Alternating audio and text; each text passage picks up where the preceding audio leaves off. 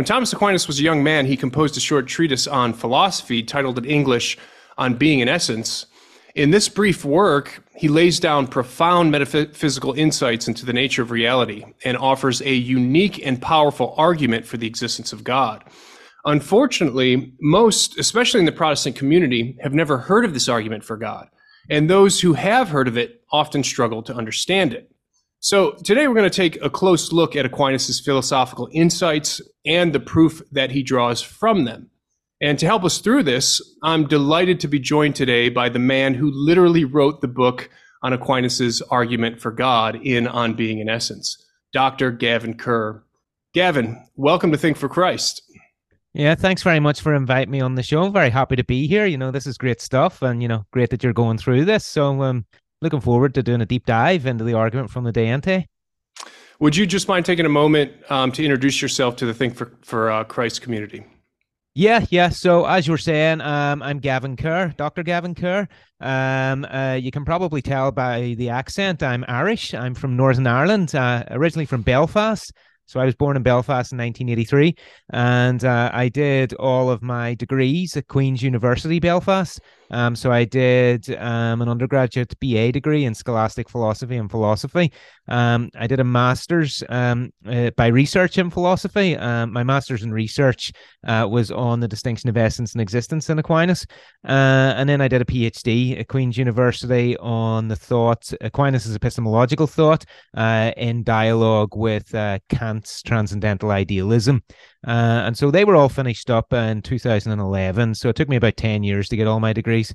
Uh, and then I just sort of fell, I fell into teaching academia during my PhD years, as many of us academics do. We do a bit of teaching uh, and then we just end up staying there. We don't leave the mothership. Um, and so I just stayed in it, and um, yeah, I, I, published articles, stuff like that, and then the book on the De Ente you know, really just came together eh, around the the early teens, you know, 2012, 13, you know, I'd, I'd been publishing articles and this stuff, and the book started to come together and sent it off to Oxford with the help of Brian Davies, who gave me some advice. And uh, yeah, it, it, was published, and, you know, it, people seem to like it. And, you know, here we are today.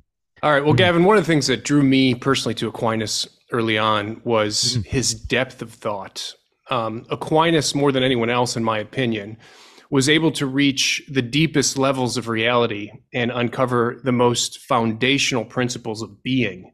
Yeah. And it has always seemed to me that with Aquinas, we've reached metaphysical bedrock. Mm. Now, the problem is he is so deep and he's so profound that he can be very difficult to understand. So, mm. Gaven, by way of introducing um, our listeners to the thought of Aquinas, can you help us understand what was the primary and original contribution that he made to philosophy? How did Aquinas go beyond the philosophical thought of those that had come before him? Yeah, yeah, sure, no problem.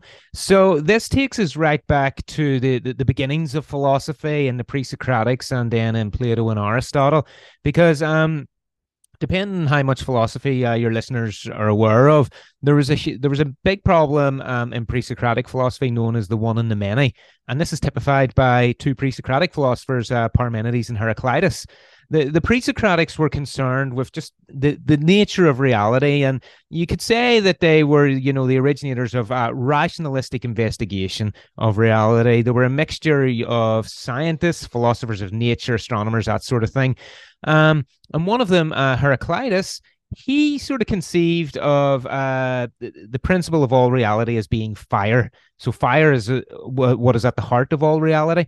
And you can kind of see why he thought that because if you think about fire, everything is subject to it. Nothing can escape the activity of fire. So it seems to be what's most actual, what's most sort of overpowering of everything. So that would be the cons- uh, for Heraclitus, you know, it was a neat inference to hold that that is, you know, the constitutive principle of everything.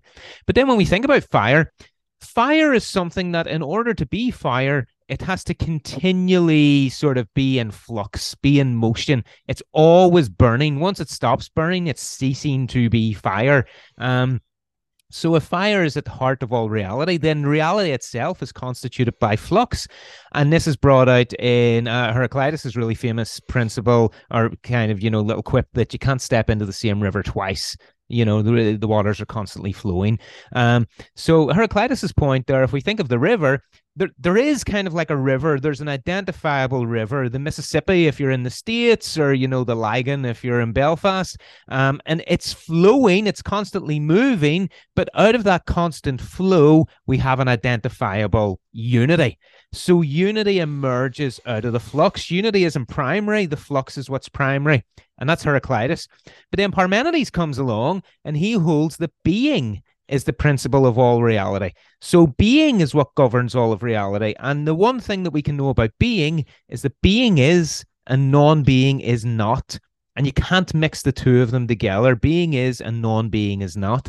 And with that in place, Parmenides denies the reality of change, denies that change is real. And this is because in order to have change, something has to not be what it becomes and when it becomes something, it has to cease to be what it was. So change requires non being intermingled with being. And for Parmenides, well, that just breaks the principle that being is and non being is not. So change is an illusion. And notice the dichotomy of those two positions. Heraclitus, flux is at the heart of all reality, and unity is what emerges. Parmenides, unity is at the heart of all reality, and flux is just an appearance. It's not real. And we have two mutually opposed positions here. Um, how do we accommodate the insights of both? Because both are pretty insightful. This is where Plato and Aristotle come along. Plato and Aristotle point out that we can affirm both the unity and the flux of reality. We just don't have to affirm that reality is both unified and in flux in the same way. So, reality or being is a, an analogous notion, to use Aristotle's language, or a plurivocal notion. It has many different designations, and Plato and Aristotle bring this out in the respective theory of form. Because for both Plato and Aristotle, form is at the height of all reality or at the heart of all reality. Um, reality is constituted by form, and then depending on how something is related to form, it is more or less real. So for Plato, you have the abstract forms into which everything participates, ultimately the form of the good, and everything participates in it. And a thing is related to its form the way a shadow is related to its object. It's less real in its object, and it wouldn't exist without its object, and the object is more real than the shadow. So the shadow merely participates in the reality of the object. For Aristotle, form is the constituting principle of matter. It's what organizes the matter to produce the individual physical substance. But for both of them, reality is explicable ultimately in terms of form. That's what reality is explicable in terms of. And that kind of brought us a further step along the way in the philosophical problem. Generally, in philosophy, where you, get an advance in the problem when, with two mutually opposing positions, you can find a third position that accommodates both of them. And that's what we get in Plato and Aristotle. And that was fine as far as it goes. But the Neoplatonists came along and the Neoplatonists, um, they're Platonists, so Plato is the man for them, but they're aware of the Aristotelian uh, critique of Plato and his separate forms. And uh, the Neoplatonists, especially in Proclus and Plotinus, they held that there's a principle of reality which is even beyond form, even more fundamental than form. Uh, and this principle of reality beyond form uh, was the one. Okay. So all of reality is unified in the one. And one of the reasons for holding this um, is because every being that you see is a unified being. Um, you don't have a being unless it's unified. So unity seems to be the principle at the heart of all being, and even form is subject to unity, to the one. So everything participates in the one. Now, that insight that there's a principle beyond form to which even form is subject is something that St. Thomas Aquinas um, was influenced by. He wouldn't have had a direct knowledge of Plotinus. He did have a knowledge of Proclus later on in his life, um, whenever Proclus became available, um, but he wouldn't have had a direct knowledge of Plotinus. But Thomas appreciated this notion um, that there needs to be some sort of principle beyond form because form only explains the what of the thing, what a thing is. It doesn't, you know, explain why there is something rather than nothing because there's lots of things which don't exist which have forms. Pegasus has a form. We know what the form of Pegasus is. Uh, we know what the form of a phoenix is, and we know what the form of a human being is. The difference between Pegasus, Pegasus and a phoenix is just because these things have a form doesn't mean they exist. Human beings do exist. They have a form, but insofar as they have a form, in, co- in insofar as in the having of a form, they have that in common with non-existent things. They have to have something else by which they exist. Uh, and what we see Thomas defending from his earliest days, and we get this in the De Ente et Essentia, which we can get into, mm-hmm. is that um, things that exist have a metaphysical sort of principle beyond even form, which he calls esse, which is just the Latin of to be. They have an active existence without which there would be nothing. So, what St. Thomas brings to the table here is the active existence, uh, something which um, Plato and Aristotle didn't really envisage. Uh, they, they, they thought if a thing had a form, then of course ipso facto it exists. Um, St. Thomas adds the act of existence to the philosophical itinerary, and you kind of mentioned that we we kind of with St. Thomas we kind of we're reaching metaphysical bedrock here, and this is because if the act of existence, if the you know existence is the principle by which something is, it is rather than is not, then we can't go beyond that. There's nothing beyond existence which can account for the existence of the thing.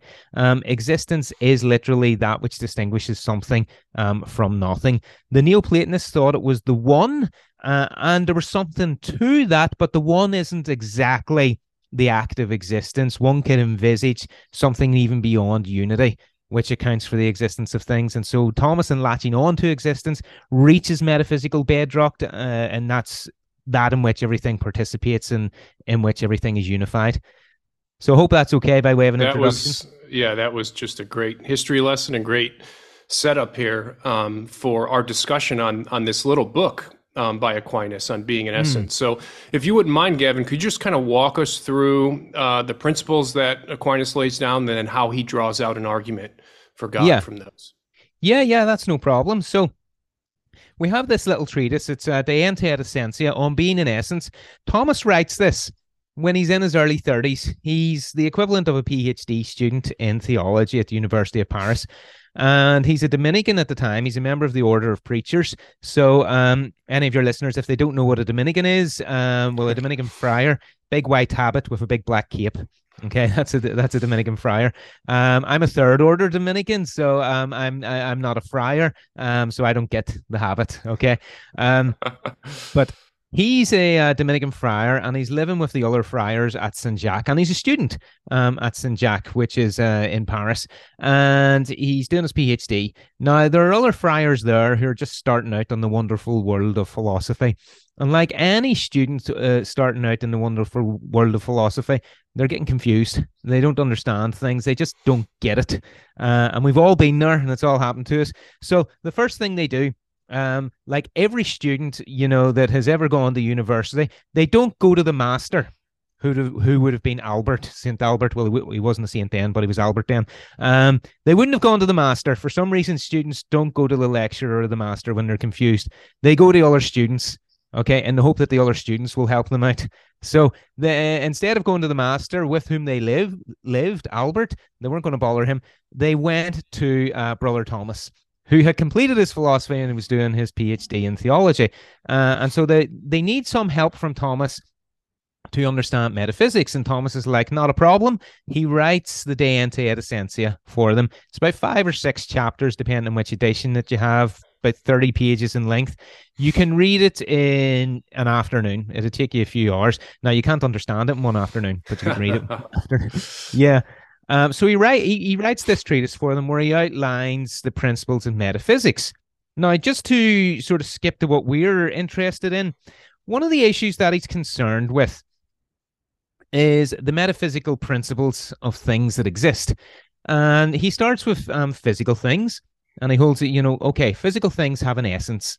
And because they're physical things, their essence has to include their form, yes, but also their matter, because their matter is just as essential to them as their form is. You can't uh, consider the essence of a physical thing without considering that by which it is physical which is its matter taken under, you know, sort of certain determinate dimensions.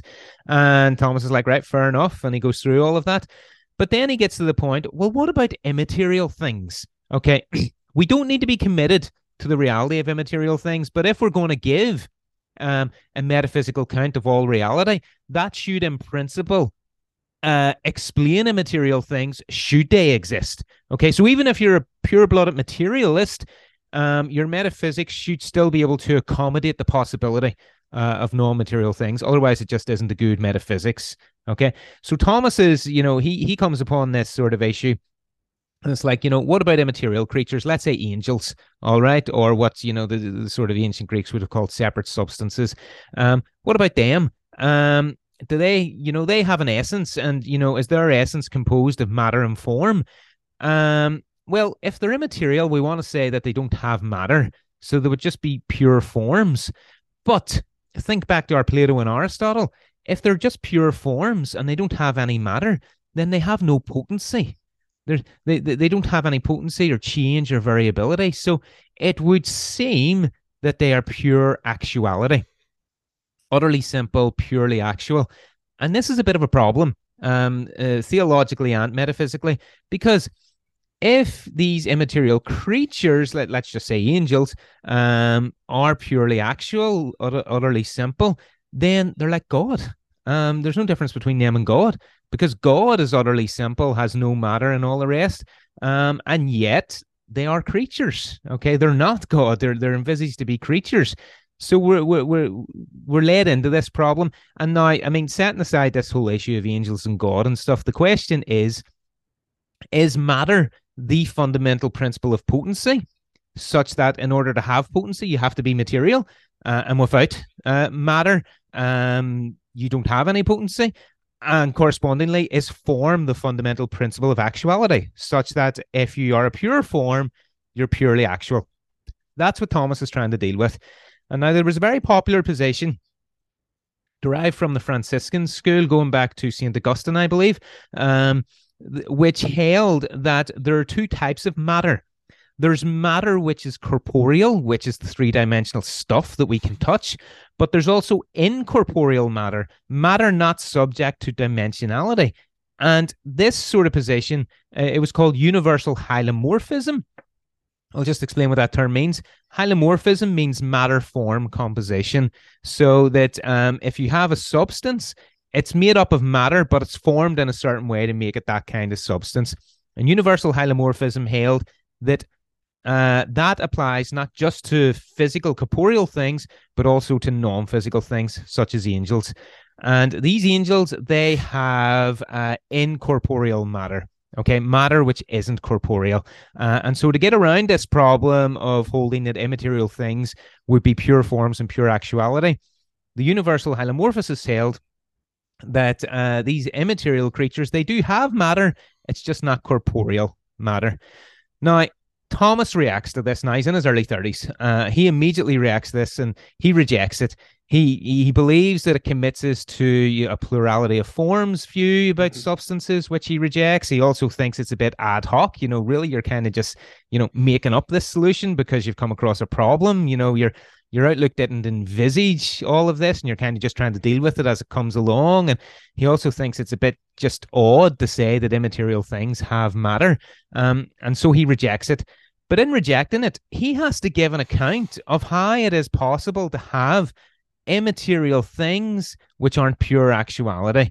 And the underlying metaphysical issue here is what is the principle, the ultimate principle of actuality and the ultimate principle of potency? Well, Thomas is going to say, even though you have these immaterial creatures, let's say, okay, um, they don't have matter, but that doesn't mean that they're pure actuality. They do have an element of potency, a tinge of potentiality to them in the English translation, and that's their potentiality for existence. Their essence that they have stands in potency to an act of existence. So the essence of, say, the angel Michael or Gabriel, that stands in potency to an act of existence by which that creature is something rather than nothing.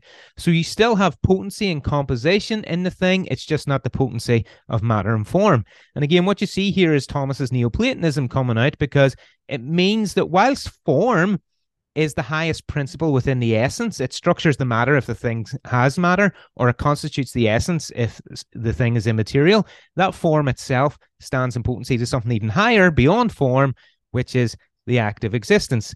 And that's where Thomas is going in the De Ente et Essentia. That's in chapter 4 mm-hmm. um, now that that articulates the position he wants to defend, but he has to go on to show that there's a distinction between essence and existence in these things And then from there, from establishing distinction of essence and existence, that's where he arrives at a primary source um, of all existence, which uh, isn't subject to that distinction, which is pure existence itself. Yeah, great.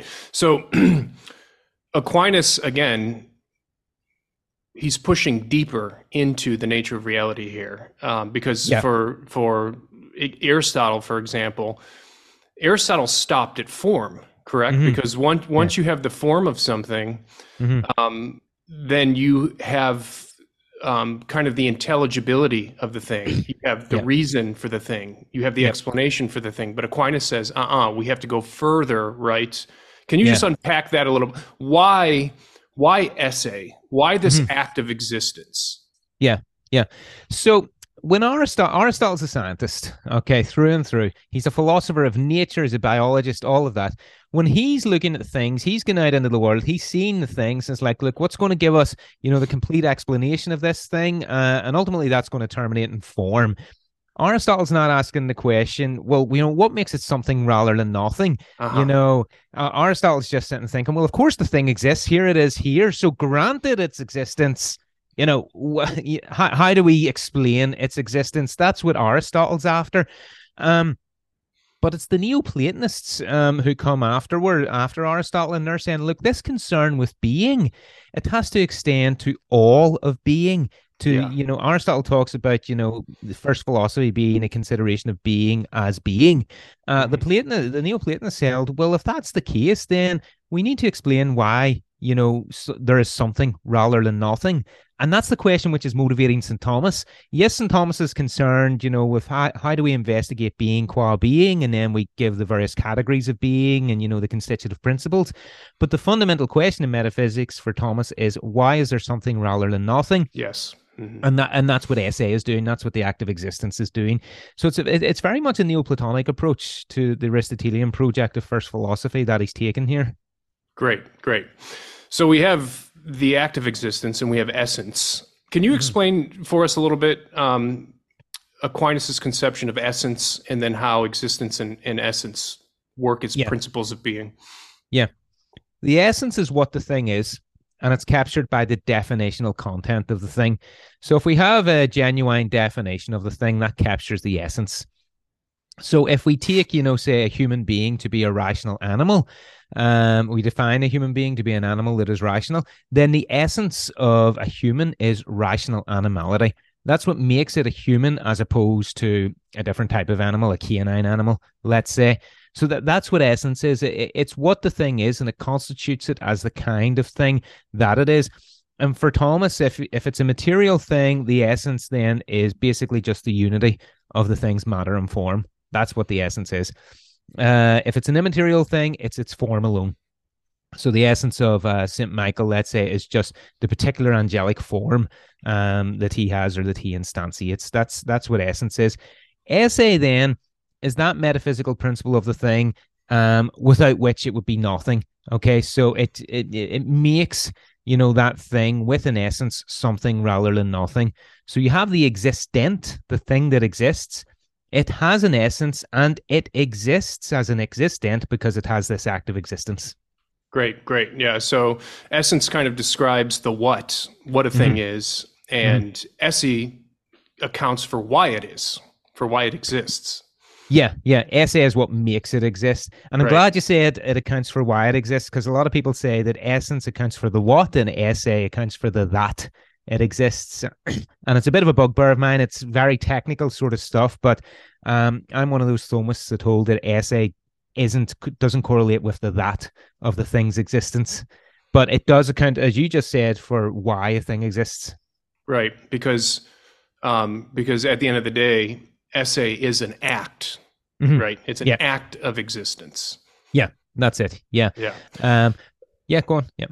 Yeah. So I was just going to say, so just trying to dig around these these principles. So um, why don't we proceed then in mm-hmm. um, Aquinas's thinking here in mm-hmm. on being an essence and and mm. kind of unpack where he goes from here and how he mm. develops this argument for the existence of God. Yeah, brilliant. So um we're in chapter four of the De Ente. In most editions of the De Ente, this comes up in chapter four.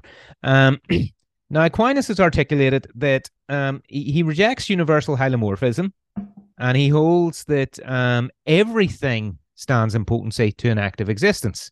Okay, well, all creatures anyway stand in potency to an active existence. But he needs to demonstrate this. He needs to prove that there's a distinction between essence and existence. He can't just, you know, suggest an alternative account and say, well, look, mine's is better. He needs to actually give a proof for it. and that's the cool thing about Thomas. You always get a proof for a position, you know, that he, he's, you know, adopting. And it's always almost always from metaphysics. Metaphysics always permeates into everything um, with St. Thomas. And, and, in fact, if I could just, you know, make a little bit of a side there, and it's something that you sort of brought up that when we're getting to this argument for God's existence, Thomas is just digging deep into the nature of reality. So, really, what his project is, is to try and think about what the nature of being is. And as he's doing that, he comes to a proof of God's existence but he doesn't set out that way. He doesn't yeah. set out to say, you know, I'm going to prove God. It's well, this is the way being is. Yada yada. That's yada. what makes it so cool, I think, in mm. in this on being and essence. It's just like he's just like I said, he's just digging around for these principles of being, and then mm. once he has them, it's like, oh, and these principles actually imply the existence of God. I think that's really yeah. cool about this little book. Yeah, yeah, and that, that's the important thing to understand about St. Thomas is that God's existence. It's a conclusion of metaphysics a, he's not setting out to do apologetics of you know like right here's an argument for god's mm. existence any argument let's get it no he's doing metaphysics and then the proof for god's existence comes in later in the same way that the proof for the causal principle comes in or the proof for hylomorphism comes in god's existence is another aspect of metaphysics and not right. just an apologetical endeavor that right. a lot of contemporary theistic philosophers engage in right yeah. right yeah but uh, anyway, so on to the distinction of essence and existence. So he needs to establish that essence and existence are distinct. And there are, uh, this argument proceeds in three stages. There's the first stage of argumentation where Thomas appeals to how we think about being in essence, uh, and it's called the intellectus essentiae stage. Um, the Latin there is the, the understanding of essence argument. Then there's a stage after that where Thomas considers the different types of multiplication, how things are multiplied. And then in the third stage, you have the proof for the existence of God proper. And for each of those stages, there's been a, a Thomistic commentator who has said that's the stage at which Thomas mm-hmm. establishes real distinction of essence and existence. Um, now, no commentator disagrees uh, you know, that uh, Thomas actually does establish a real distinction. They just disagree where he does it. Now, they, so the, yeah, they all agree that he does do it somewhere. It's just where. So that that disagreement among scholars is a very sort of niche Thomistic disagreement. Um, I'm going to get focus on the first two stages. The reason being is that the third stage, it's the proof for God's existence proper, and it, it to my on my reading and on the reading of several others, um, the proof of God's existence presupposes real distinction of essence and existence, uh, and if it presupposes it, then it can't establish it. Um, for any of the listeners who are interested, it's Joseph Owens who defends real distinction at stage three, that you only have real distinction after you've proved proven God's existence. But I'm going to focus on stages one and two, and they sort of lead us up then to the proof of God, stage three. Great. Is that okay? Is that good? Sounds great. Yeah, brilliant. So the first stage, the intellectus essentiae stage, um, Thomas says, well, look, consider how we think about being in essence, okay? And he states that whatever doesn't enter into the understanding of an essence or a quiddity, quiddity is just, you know, use that interchangeably for essence. It just means the whatness of the thing. Whatever doesn't enter into our understanding of an essence or a quiddity is distinct from that essence and composed with it from without. Now, we're assuming a true or veridical understanding here. Okay. So, if we have a true understanding of an essence or quiddity, and there's something that doesn't enter into that understanding, it's distinct from the essence or quiddity understood and composed with it from without. And Thomas says the reason for this is because in order to, in, in order to understand an essence, you need to understand the parts of an essence. Okay. And so if you've understood the essence, you've understood its parts. And if there's some feature, okay, um, that doesn't enter into that understanding, it's not a part of that essence. Okay. Uh, so uh, he says, you know, uh, well, he goes on and he says, but look, you can understand an essence or a quiddity without understanding that it exists. So, for instance, you can understand what a phoenix is and what a man is. Okay, a rational animal for a man. Mm-hmm. Uh, a phoenix, you know, a bird that rises from the ashes of its own death. Um, you can understand the essences of these things, but that doesn't mean that they exist. Understanding that they exist is something different. Therefore, Thomas concludes, essence and existence are distinct in things unless there's something whose essence is identical to its existence. And that's the first stage. Okay so that, that that's the first stage of argumentation. Um, now just on the scholarly issue there are some authors who hold that at that stage thomas has established that essence and existence are distinct in real things. So if you go out into the world and find a real thing um, there's a distinction between essence and existence in it. And so Edward Feser holds that position. Um, I believe that Anthony Kenny holds that position. Steven Long holds that position. And there's a number of reputable scholars who think that's where Thomas not only succeeds in establishing, but also intended to establish real distinction of essence and existence. I hold that at that stage, Thomas has only established that essence and existence are distinct in our thinking of these mm-hmm. things. Mm-hmm so what Thomas is referring to there is how we think about these right. things. He hasn't shown that they're distinct in reality. Can, can, I can I interject a technical question here? Um, yeah. Do you think so? I follow you here on interpreting Aquinas in this in this work, and I agree. Yeah. Um, however, would you say is there like when I think of uh, Feser, he gives mm. distinct arguments yeah. for how we can identify a real distinction between uh, mm-hmm. essence and existence. Do you think there are ways that you could come to that distinction in things wholly apart from um, interpreting what's happening in, in Aquinas in this particular work? Or do you think mm-hmm. that this is the only way, what Aquinas does here is the only way to get to the real distinction?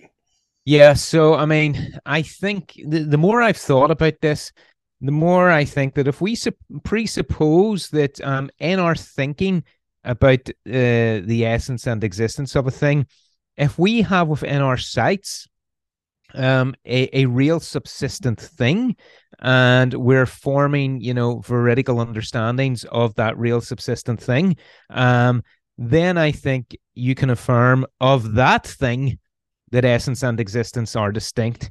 Now, I don't think that amounts to a distinction of essence and existence as a metaphysical, as a conclusion of metaphysics. That okay, it, it's a metaphysical teaching that they're distinct. but I think you could infer that in this thing before you, essence and existence are distinct. I think that's correct.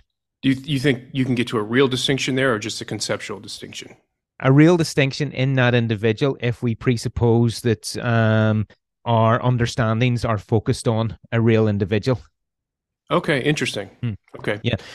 But I don't think that generalizes to a conclusion of metaphysics that it's a metaphysical truth that things are like that. Ah, okay. Yeah. So I think at most what Feser and Long establish is that if you have a real thing in front of you, then only in that thing do you have real distinction. But that doesn't generalize into the kind of metaphysical conclusion that Thomas needs. I see. Okay. Yeah. But in, in any case, Aquinas follows a different path. So, um, yeah, we can get mm. back to that.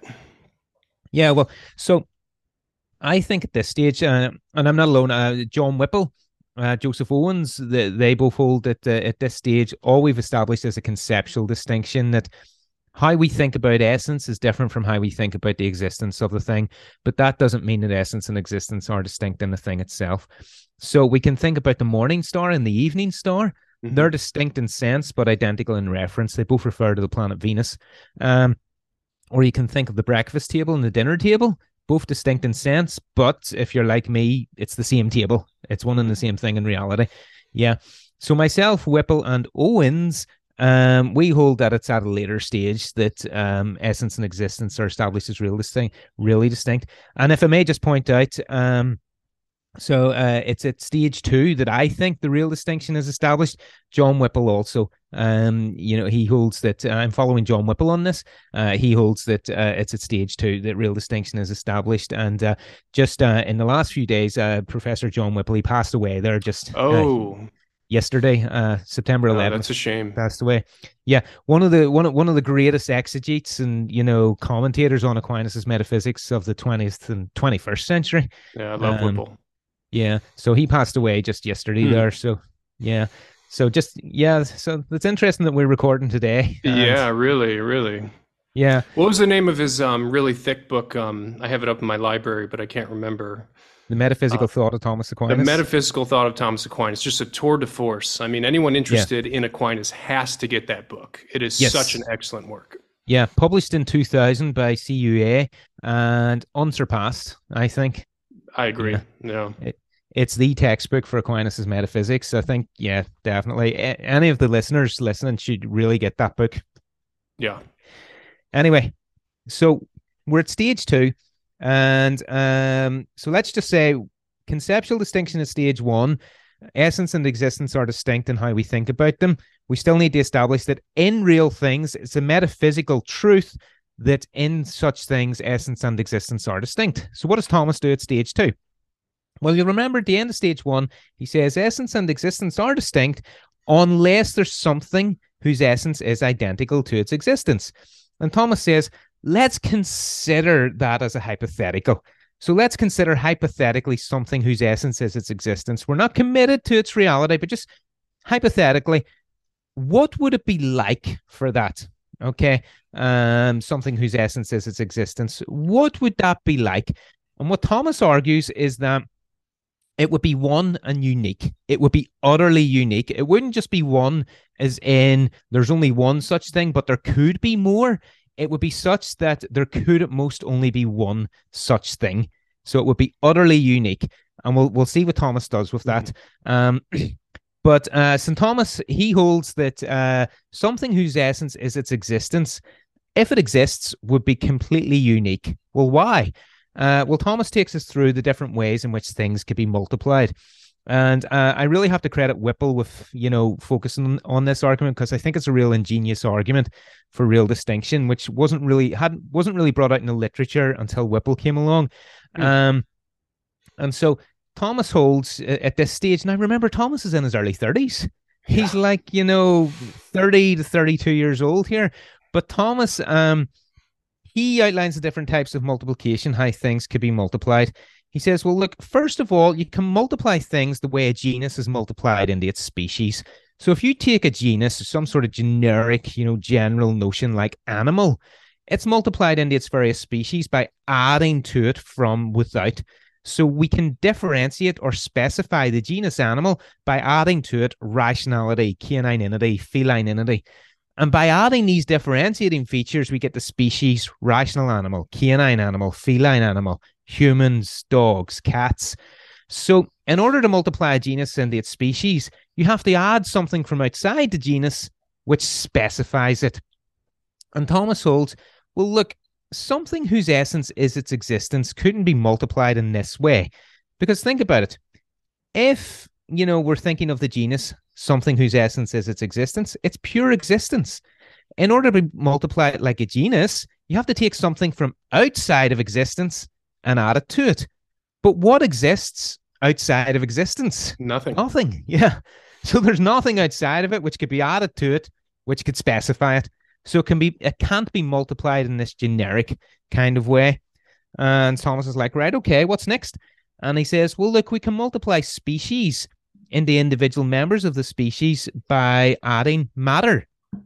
So you take uh, the species human, rational animality. Okay, now every human has rational animality in common. So, what distinguishes individual humans? Well, Thomas says that uh, it's matter, it's distinct chunks of matter. My rational animality is embedded in my, uh, you know, chunk of matter, which let's just say originated 12th of April 1983. Um, and that's distinct from your chunk of matter, which originated at a different period. Uh, and those two matters can't occupy the same place at the same time. So we are individuals of that species because of those chunks of matter. So maybe something which is pure existence could be multiplied in that way. And Thomas says, well, no, because not only would you have to add something to it from outside of it, which we've already seen we can't do, but but it would also mean that uh, such a thing would subsist in its matter. Uh, and the problem with that is that something whose essence is its existence doesn't subsist in its matter, it subsists in itself. Because its essence is its existence, it subsists in what it is, not in something other than it, which is its matter. So something whose essence is its existence couldn't be multiplied materially. And then he, he outlines a third mode of multiplication, which he, he doesn't actually consider. The third way in which something could be multiplied is if is if you have something which is separate and absolute, and other things come to participate in it. And he gives the example of a separate source of heat, let's say a fire, um, to which everything draws near in order to participate in its heat. Its heat is multiplied in that way. Now, it's obvious why Thomas doesn't consider that mode of multiplication because the thing, the separate source, the absolute source, is not actually multiplied in itself. You know, you never get more than one of them. You already have multiple things which come to draw upon the actuality of that thing. Think of the sun and participating in the light of the sun. Everything which is illuminated doesn't multiply the sun. They just fall under the illumination of the sun. Yeah. And in fact, that that's how Thomas is going to envisage creatures in a relationship to God. Um, but Thomas doesn't consider that third mode of multiplication because it doesn't actually multiply the thing. And with that, Thomas holds that something whose essence is its existence could not be multiplied in any way. And just before we finish up with that, um, one needs to ask, well, is he exhaustive there? Are are are there other modes of hmm. multiplication, you know, that we could consider? He's really only considered two which are applicable. Maybe there's more. And so one of the things that I sort of did in my 2015 book was to sort of try to get behind Thomas's argument and ask what are the principles driving it. And it seems that in all those modes of multiplication, in order for a thing to be multiplied, it has to be subject to something which multiplies it. There's some sort of principle of multiplication which multiplies the thing. Right. Okay. So it exercises some sort of actuality on the thing and multiplies mm. it. So the thing to be multiplied stands in potency to a principle yeah. of multiplication. Now, if we have something which is pure existence, in order to be multiplied, it has to stand as subject to something other than it which would multiply it. Yeah. But if it's pure existence, there's nothing other than it to which it stands as subject. And so the, the, the, principle behind Thomas's reasoning here that if you have something which is pure existence, there's nothing other than it which could multiply it in any way. Hence, it resists any possible mode of multiplication. And so in itself, it is one and utterly unique if it exists. So it it's a conceptual truth about something which is pure existence, something whose essence is its existence, that it's one and utterly unique. You couldn't have more than one of them. Now, Thomas is going to take us to the real distinction of essence and existence, but we can stop there for a minute if we need to unpack that. Great. Let me see if I'm following here. So, so in thinking about angels and thinking about immaterial creatures, and trying to still um, understand these beings in in some way in potency, because we don't mm-hmm. want to say they're purely actual. Aquinas yeah. comes through his philosophical reasoning to two fundamental principles in a thing: essence mm-hmm. and existence.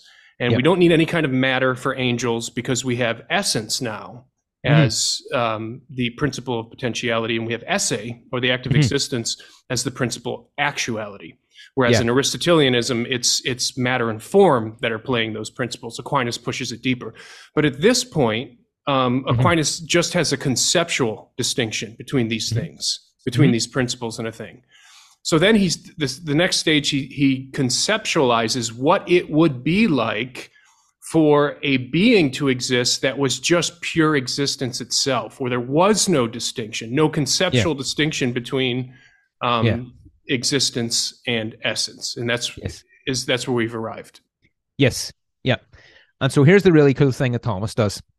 So if it is a conceptual truth about something uh, whose essence is its existence that it could could only be one there couldn't be more than one of them it would be utterly unique then it is impossible to be that thing without being one and unique.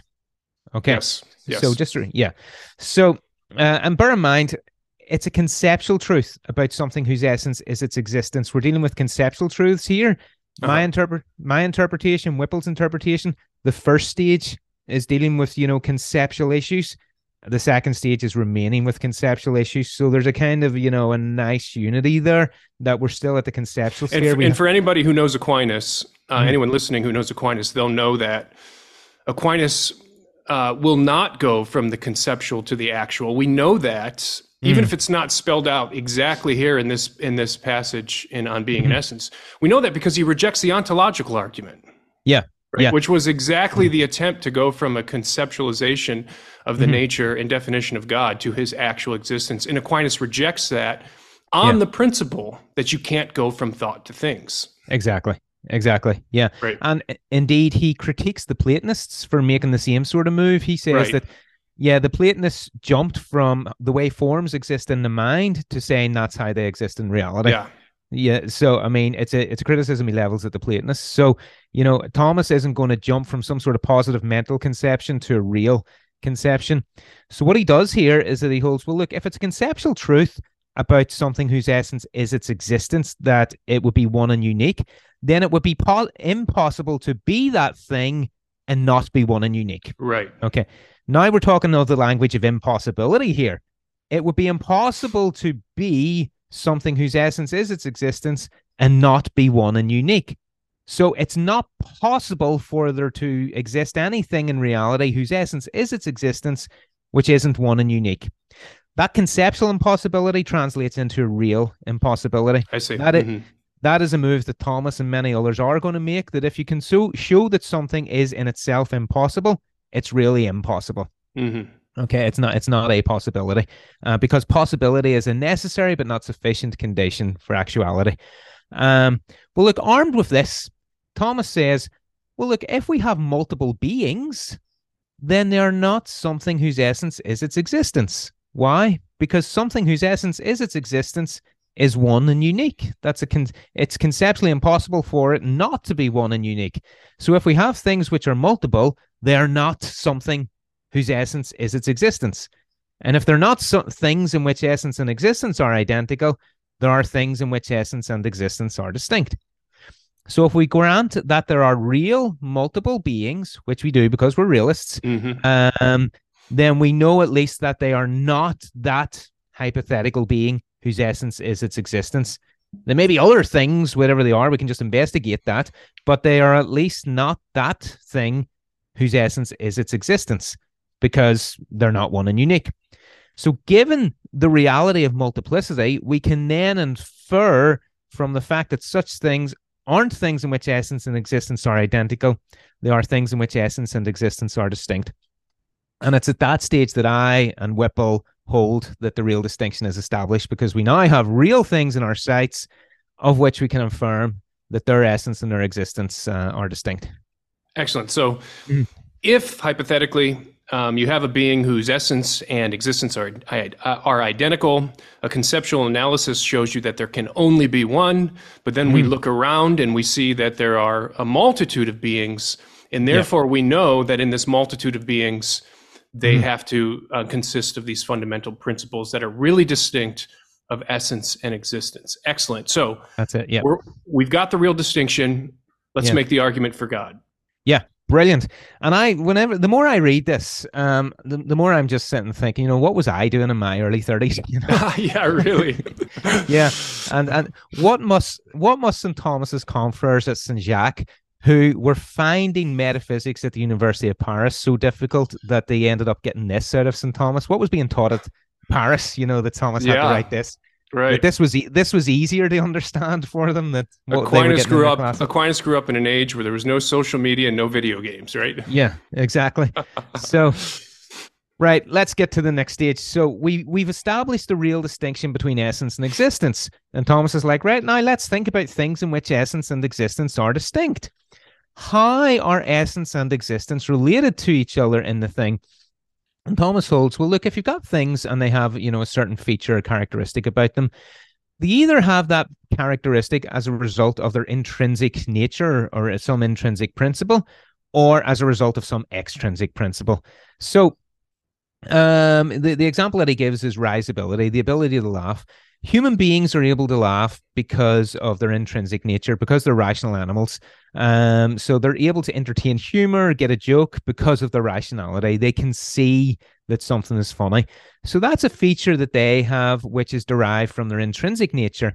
But then he says, you know, think about the, the illumination of the atmosphere by the sun. The atmosphere is illuminated by the sun, not through anything intrinsic to the atmosphere. It's not self illuminating. It requires some principle extrinsic to the atmosphere, which is the light from the sun. Thomas's point here then is that, you know, well, look, we have this situation A thing has some sort of characteristic either as a result of its intrinsic nature or as a result of some extrinsic principle. Well, what about things which have existence, but you know, essence and existence are distinct? Well, we know that they can't have existence because as a result of their intrinsic nature, their essence, because we've just shown that essence and mm-hmm. existence are distinct. So they need to have existence from some extrinsic principle in the way that, you know, the atmosphere is illuminated by the sun. Um, well, Thomas thinks, well, that's interesting. That means that, you know, there's some sort of extrinsic principle by means of which I and you and other things which are multiple have exist the existence to which we are not identical. And that then sets up a causal chain, causal regress. And Thomas holds, and we'll get into this argumentation, that um, that causal regress terminates in some sort of primary source of existence, which isn't something in which essence and existence are identical, but is something in which essence and existence, uh, or sorry, which isn't something in which essence and existence are distinct, but something in which essence and existence are identical. And so it all is going to turn, it's all going to turn in this analysis of that ca- causal series uh, that Thomas considers, and frustratingly, he doesn't consider it in the De Ente. Now yeah. he he he gives a remark which relates it to what he can he he establishes in other works, and so you, you you sort of need to take what he's written in other works and sort of line it up with that remark that he gives. But frustratingly, he doesn't spell this out in the De Ente. Do you do you think Aquinas thought that to his audience it was just obvious I think, given that these people were, you know, doing um, philosophy at the University of Paris, yeah. that they would they would have been familiar with the similar reasoning that you find in Aristotle Metaphysics Book Two, Aristotle Metaphysics Book Twelve, and Aristotle's Physics Book Eight. Okay. I think. Yeah. I, I know the metaphysics better than the physics, but I think it's Book Eight.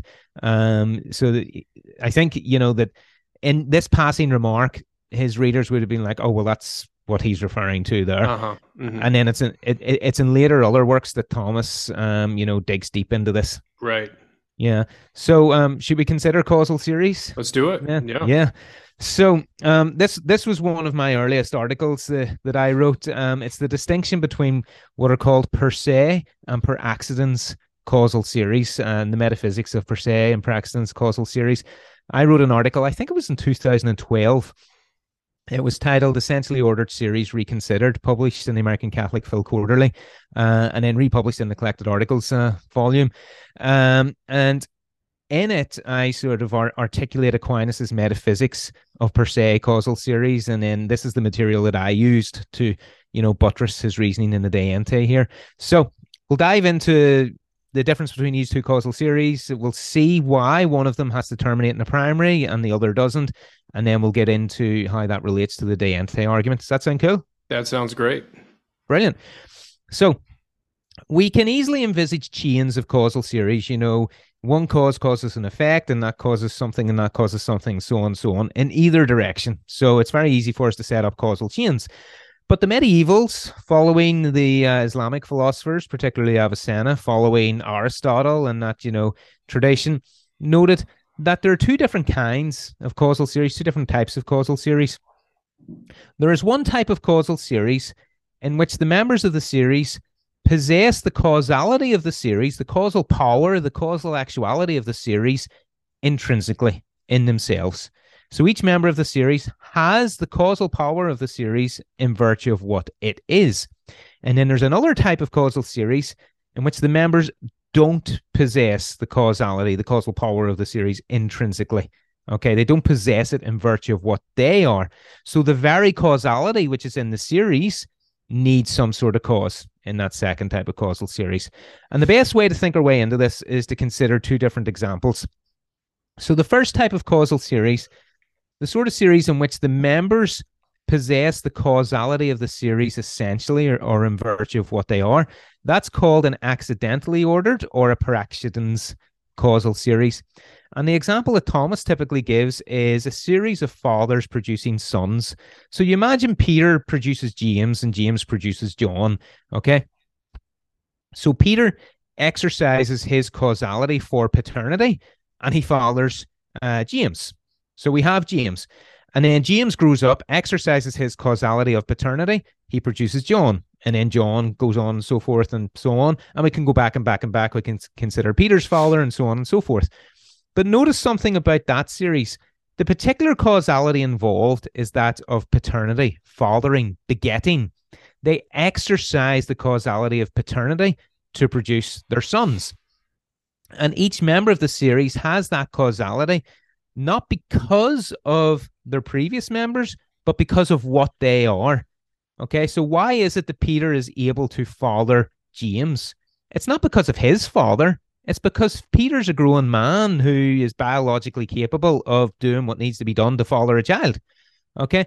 Peter's father is dead by that point. Given that his father's not on the scene, Peter doesn't need him in order to father his own son. So usually when I teach this to my students, I say, imagine Peter fathers James. Okay. James is born. Okay. Uh, wife is recovering in the hospital. You know, the child is all there and everything. And Peter goes out to wet the baby's head. Now, are you familiar with that uh, statement, wetting the baby's head? I was just going to say, I have no idea what you're talking about there. so it's not baptism, or you could call it an Irish baptism. Uh, in Ireland, when we talk about when we talk about wetting the baby's head, it means we go out and um, celebrate by means of certain beverages. Um, you ah. know, the ah. birth of our new child. Yeah, I see. Yeah. So uh, you could call that an Irish baptism, but uh, yeah. So wetting the baby's head, you go out for your whiskies and your Guinness and stuff to celebrate that. You know, James has just been born. Now I imagine Peter does that. You know, James is all tucked up in the hospital. You know, wife is happy and everything. Out he goes to wet the baby's head. Tragically dies. Okay, goes out for drinks and dies that night. All right. Okay, that's a tragedy. Will that stop James from following his own child? No, James can grow up and father his own child because he's a biologically functioning male. Yeah. So he has the causality of paternity in himself. He doesn't need Peter's help. He yeah. doesn't need Peter's help to father his own son. So he has the built-in causal power. Exactly. He has this causal power intrinsically in virtue of what he is, and he can father John. Okay. Mm-hmm. Now Peter is John's grandson, or P- Peter is John's grandfather, but Peter's dead. So Peter doesn't Peter within this line of causality doesn't ha- play a causal role with regard to John. Right. And then if John has a child, it's only John who plays that causal role in fathering. Mm-hmm. So in per accidens causal series, causality is discharged in the immediately succeeding member of the series. Okay. Um, you don't need, you know, to depend on the earlier members in order to have the present members. Okay. The earlier members can pass out, but the present members can remain. And the series remains because as long as you have a present member, you have that causality in that present member intrinsically. Yep. And so um, Aquinas and the medievals, you know, more generally, uh, more or less held that see these kinds of causal series, they don't need a primary cause you can go back as far as you want without a beginning, so long as you know you have a father produces a son, he dies, produces a son, he dies, and so on and so on. As long as you keep having successive members, you don't need a first in this series. There's no there's no issue there. So per accidens causal series can be infinite.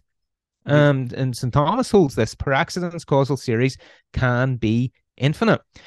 But now we move to the second type of causal series, per se, or essentially ordered causal series, and they're contrasted with the father son series, with the per accidens causal series. In these types of series, the members of the series don't possess the causality in themselves or per se. They don't have that causal power in themselves. Peter, James, and John have the causality of begetting or paternity in themselves. Mm-hmm. But in per se series, the members don't have the causality of the series in themselves. Common example is the mental agent moves his hands to move the stick to move the stone. So the hands, stick, and stone, they don't have the causality of motion in themselves. Hands can be hands, sticks, sticks, and stones, stones without moving. Mm-hmm. Okay. Mm-hmm. They don't need to move in order to be hands, sticks, and stones. They can be moved, but they don't have motion essentially. So, were there not a cause for that causality that they have, they would be immobile. They wouldn't move. And so, what is the cause of that causality? It's the mental agent. A mental agent, being rational, is just something which has in itself the ability to engage in action. Okay. Mm-hmm. Agents can engage in action, and that can induce motion to the hand, the stick, and the stone. But if the mental agent doesn't induce motion to the hand, the stick, and the stone, then the hand and the stick and the stone, they don't move. So I usually I, I give the example of the golf player on the golf course. Okay, he goes to the golf course, swings the club, hits the ball, and we're good. He induces motion to his hands, to the club and the ball, and you have that action of the ball being moved. But imagine he goes to swing, he has some sort of irreparable brain damage, and he can't follow through. Well, there's no more motion in the series then. Some other source of motion takes over, like gravity, for example. Mm-hmm. That mm-hmm. takes over then. Um, because the hands, the club, and the ball in themselves are essentially immobile. They don't have the causality of the series, essentially. Now, Aquinas holds that these types of causal series cannot be without a primary. And we're going to see what a primary cause is in this series. But it's these kinds of causal series that cannot be a primary. If you take away the mental agent from the hand stick stone series, there's no motion in the series. There just um, you would have to substitute that with a different source of motion, something which originates the motion. Another example is the fire heats a pot, which heats the contents of the pot. The pot and its contents in themselves are not heated. They need to be brought to a source of heat that they can draw upon in order to be heated. And fire, just in virtue of what fire is, heats, gives off heat. It wouldn't be fire unless it gave off heat. A mental agent would not be a mental agent were it not able to induce motion. And this reveals something about primary causes and secondary causes in these types of causal series. A secondary cause in a per se causal series is something which doesn't possess the causality of the series, essentially. A primary cause does possess the causality of the series essentially because it has to originate that causality. So it has to have in itself the wherewithal to originate the causality in the hand, the stick, and the stone. Or the fire has to have in itself the wherewithal to originate heat in the pot and in its contents. So a primary cause in this kind of causal series has that causality essentially in virtue of what it is. And if you don't have that primary cause, you don't have a causal series. Yeah. Because that's where the causality for that series comes from. So it's very much a different type of series than the per accidens causal series. Great. Okay. That sounds good. Yeah. So just uh we're just talking about two kinds of possible causal series here. One is mm-hmm. accidental, the other one's per se, or we could say essential. Yeah. And um, with the accidental, each um, causal link in the chain has the causality built in, so they can pass yes. it on to the next link. Spot That's on. the accidental yep. form, and that can go on forever. Mm. At least for Aquinas, those who, yeah. uh, who like the Kalam cosmological argument mm. today will deny that that kind of series can go on forever. But yeah. nevertheless, for Aquinas, that kind of series can go on forever. Doesn't need a primary um, yeah. or first cause. But then with the per se um, mm-hmm. causal series, you don't have built-in causality which each link in the chain. Rather, mm-hmm. the causality within the chain itself is derivative. Yes. It's borrowed. And each. Link in the chain has the causality. It does only instrumentally, insofar yes. as mm-hmm. the causality that it does has is mm-hmm. actually mm-hmm. the causal action of the primary cause. Yeah. Rather than yeah. kind of a built-in kind of causality that each link in the chain has. Yeah, yeah, absolutely. Uh, spot on. Another example is that you know the the sun illuminates the moon, which illuminates you know the earth. Let's say if it's a full moon, it's nighttime. And it's not really the moon illuminating the earth, it's the moon reflecting the light of the sun. Yeah. Uh, so, so the earth and the moon are both participating in the light of the sun. The hand, the stick, and the stone, or the hand, the golf club, and the golf ball, are participating in the motion that the mental agent conveys um, to them. And so, per se, ordered series, essentially ordered series, then must have a primary cause. Otherwise, you just do not have causality in the series. The members don't have it in themselves. Yeah. Uh, to uh, have that causality, they need something uh, in which they participate for that causality. Now we swing back to the de ente et essentia here because this lines up neatly with Thomas's division of things having uh, characteristics either as a result of their intrinsic nature uh-huh. or as a result of some extrinsic principle. Remember, you know, risibility in humans, we have that because of what we are. We have that intrinsically. Um, the illumination of the atmosphere by the sun, we have that extrinsically. Well, existence then. We've seen that essence and existence are distinct. Okay, do things have existence as a result of their intrinsic nature? No, because essence and existence are distinct. So existence is not possessed by things in which essence and existence are distinct. Uh, in the way that you know the fathers and sons possess paternity, the causality of begetting. Okay, they possess that causality intrinsically in virtue of what they are, but we don't possess existence in virtue of what we are. So the, the causality of our existence is not locatable within a per accidens ordered series. Mm-hmm. What about per se ordered series? In a per se ordered series, the causality that the members have, they don't have essentially, they simply participate in it. Well, what about our existence? We don't have that essentially.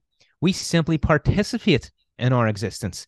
And if we simply participate in our existence, that means that existence is a causal feature locatable in a per se ordered series. Mm-hmm. And what did we infer about per se ordered series?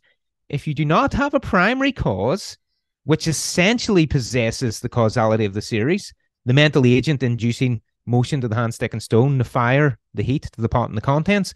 If you don't have a primary cause, which essentially has that causality, you don't have a causal series. Mm-hmm. We're thinking now existence is a type of causality. If you don't have a primary cause, which essentially has existence, i.e., whose essence is its existence, you don't have a causal series of which existence is the causal power. In other words, you don't have things in which essence and existence are distinct. You just do not have existence which participate in existence. So, unless you have a primary cause, you don't have things in which essence and existence are distinct. We Great. do have things in which essence and existence are distinct, in which case there is a primary cause whose essence is identical to its existence. And just before we drop the mic, um, remember stage two? Thomas considers this hypothetical being whose essence is its existence. And what did he establish? It's one and unique, but also it's not material. It doesn't yeah. subsist in matter, it subsists in virtue of what it is. So we have a single, unique, immaterial source of all existence without which nothing would be. And if God has been understood to be anything, that's this. it. Yeah, that's right. So lots of questions come to mind. We'll have to have you back, Gaven. This has just been so fun. But uh, I would love to have you come back and unpack how mm-hmm. we go from this being whose essence it is to exist. Mm-hmm. You know that doesn't have a distinction uh, between essence and existence, just pure existence itself. Yeah. Or as you say in the book, esse tantum. Um, yep. How do we go from that? From the uh, biblical concept to the biblical conception of God? How does Aquinas uh, weave these mm. two, like the metaphysical conception with the biblical conception? That is a whole, and you address this in the book. You do it great. That's a whole separate question. But with the with the time that we have remaining mm. here, gosh, this the nature of a metaphysical argument, in my opinion, uh, it mm. takes it to, to, see the power of a metaphysical argument, you need time for it to bake in the oven, right? You need it. Yeah. You need, you need to let the principles kind of get absorbed into your mind and yeah you, because it's when it comes to these principles it's really a matter of, of kind of an intellectual seeing isn't it mm-hmm. because they're basic mm-hmm. first principles so uh, um, for me the longer you think about an argument like the one aquinas offers in De, the uh, De Ente the mm-hmm. more powerful it becomes it, it, it mm-hmm. like ages like a good wine right it gets better yeah. with time the more you think about it so uh, it seems to me that this is such a powerful metaphysical argument. So, in the time we have remaining, let me just ask you what do you think is the biggest objection to mm-hmm. uh, accepting the conclusion for for this argument? Yeah, spot on. I think the biggest objection to this argument is um, the the objection which would say that this kind of metaphysical reasoning is impossible that you just can't do it. Yeah. Okay. Uh, which, which explains why I've devoted a lot of my time to the thought of Immanuel Kant, because mm. um, Kant was very famous for setting out to clip the wings of the rationalist metaphysicians. Really, it, it was Leibniz that he had in mind. Uh, and, but Kant very famously wanted to show that um, metaphysics that go, goes beyond the bounds of sense, to use Strawson's um, language, is impossible. And so there's a kind of Kantianism, not the Kantianism that I would adopt, but there's a certain strain of Kantianism which would say that this kind of metaphysical reasoning is impossible. Uh, we have to remain within the bounds of sense. Uh, otherwise, we have transgressed uh, the proper domain of metaphysics.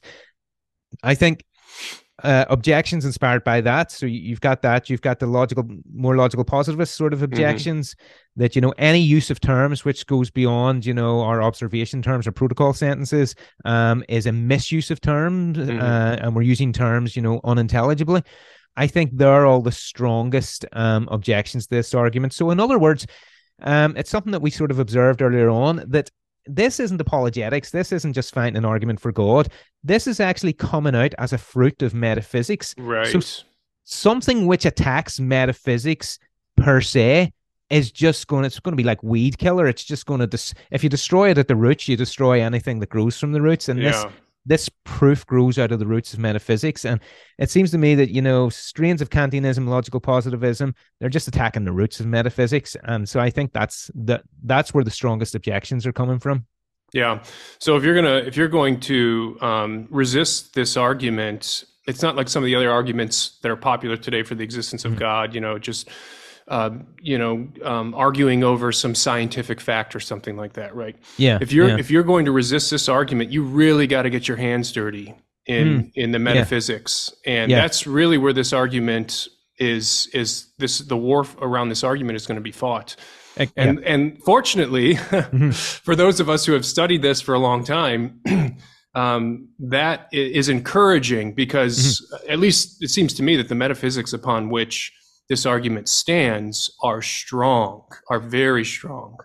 Yeah, yeah. I mean, I, I think so. I mean, it's the, the, the actual metaphysics. I mean, it, it's it's not just focused on this argument. It's an entire systematic um, metaphysics, and, and and that's what you have to tackle. Now, fair enough. I mean, not not even in the German idealist tradition, but think Scotus, Occam, yeah. all their medieval metaphysicians provide alternatives by that's which right. this argument can can be rejected you know so i mean you you get to you even get alternative you know metaphysics there that can object to this argument but uh it is, as you say, it's going to be a metaphysical wrestling match, which is good because I mean Thomas, you know, is you know quite a you know a, a talented metaphysician. That's right. That's right. yeah, yeah. I mean, for me, yeah, that's let's take it metaphysical. Mm-hmm. That's exactly where where yeah. you know we we want to uh, hash this out anyway. Um, yeah. So finally, uh, something I have to mention here: when you mm. when you think about these arguments, Aquinas's arguments, even even the arguments he makes in in his Summa Theologica, um, mm. the objection that always comes up nowadays is this idea of existential inertia.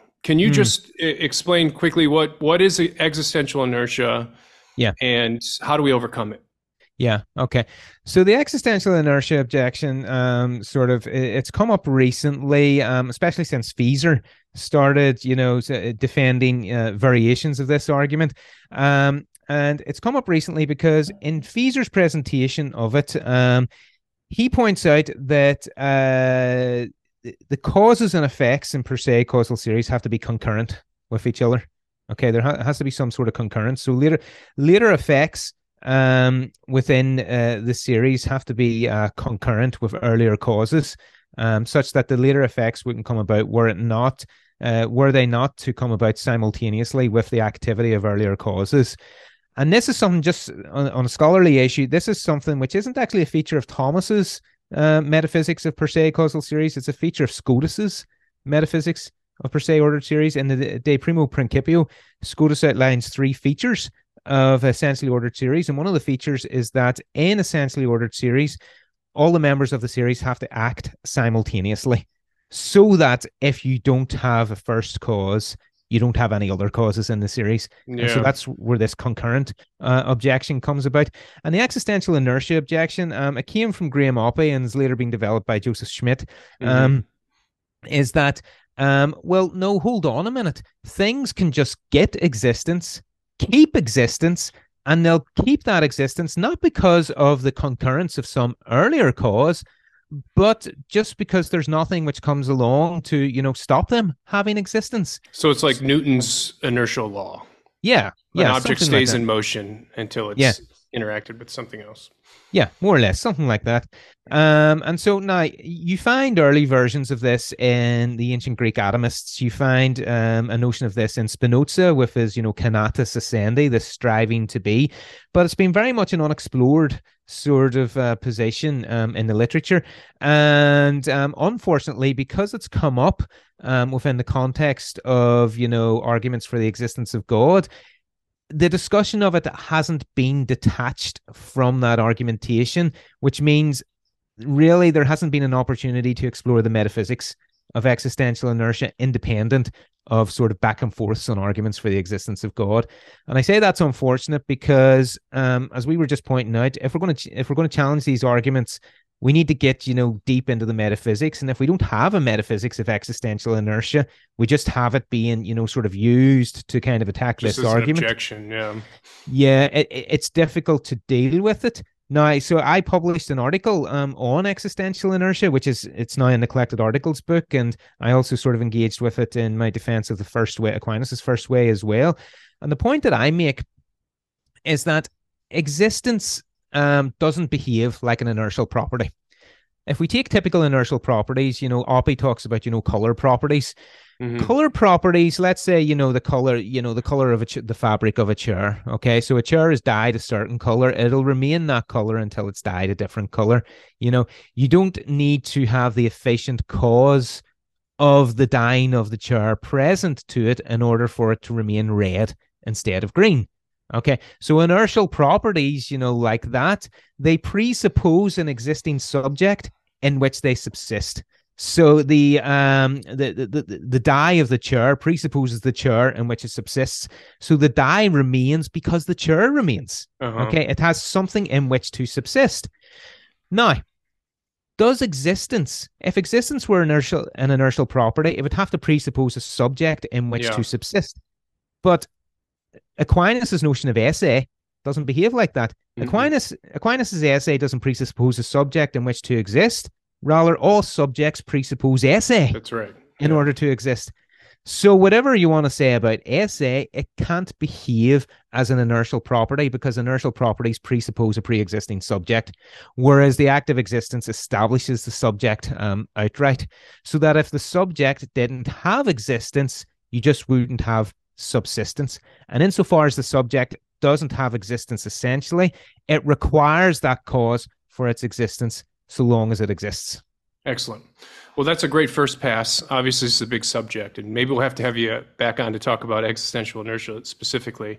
Oh, yeah, Um, happy to do so. Yeah. Yeah. So just with Feser, I have heard Feser clarify. I mean, he in, in response to criticisms, Feser has said, you know, the essential feature of a per se ordered series is not simultaneity; it's rather Mm. instrumentality. Yeah. Um, that Mm. each that each link in the chain has the causality instrumentally. Um, Yeah. Mm. So I have seen him clarify that in in Yeah. certain places, but anyway. Um, so Gaven, man, Mm. thanks so much. This has been so much fun. But before we say goodbye here, what are you up to now? Like, what are you working on recently? Yeah, so um plugging away at my resurrection book. Um, you know, I'm deep Oh, in the great. weed. Yeah, deep in the weeds of uh 20th century uh, scripture uh scholarship, you know, so the, the the major chapters of the book have been written where I go through the whole metaphysics of the resurrection. Um and so now I kind of have gone back to the introduction and just into 20th century scripture scholarship and commentary and everything and I'm learning Greek just to do that and Oh, it's it's like you know the the the 20th century scripture scholarship it's like the wild west i mean people Yeah. could say anything they wanted and they got away with it Absolutely, yeah. um so I'm, I'm I'm deep in the weeds of that. Um, as I say, um, I've signed a book contract, but I need to keep that sort of hush hush. Um, but there is a book contract and there's a book on the way. Um, there's possibly another book on the way, kind of an introductory book on the five ways. It's looking like a possibility. Um, what else am I working on? I've been contracted to write a chapter um, for another book on um, God, Aquinas on God and creation and simplicity uh, in the Summa Contra Gentiles. Um, and I've got an MMA fight in less than three weeks uh, oh, coming up, jeez. so I'm training for that as well. so, what uh, what level MMA are we Oh, talking it's- here? Is this? ju- Yeah, so I'm 40 years old, so it's a novice fight, you know. So Ah, it's okay. uh, weekend warrior sort of stuff, you know, right. that sort of stuff. Yeah. All right, great. Well, hey, Gaven, thanks for coming on Think for Christ. This has been an absolute blast. And Mm. man, anytime you want to come back, uh, as soon as you are ready to talk about this new book that's sh Mm. uh, veiled in secrecy, I'd love uh, to uh, find out what that is and and uh, get a preview of it here if if you'd be willing to do so. So absolutely, yeah, no problem. Yeah, thanks for uh, all your work. Like I said uh, off air here, it's been super influential in, in my own thinking when mm. it hmm. comes to the thought of Aquinas. So keep chugging along. I mean, you are obviously someone who is uh, producing a lot of material. So uh, just keep it up, man. I really appreciate it.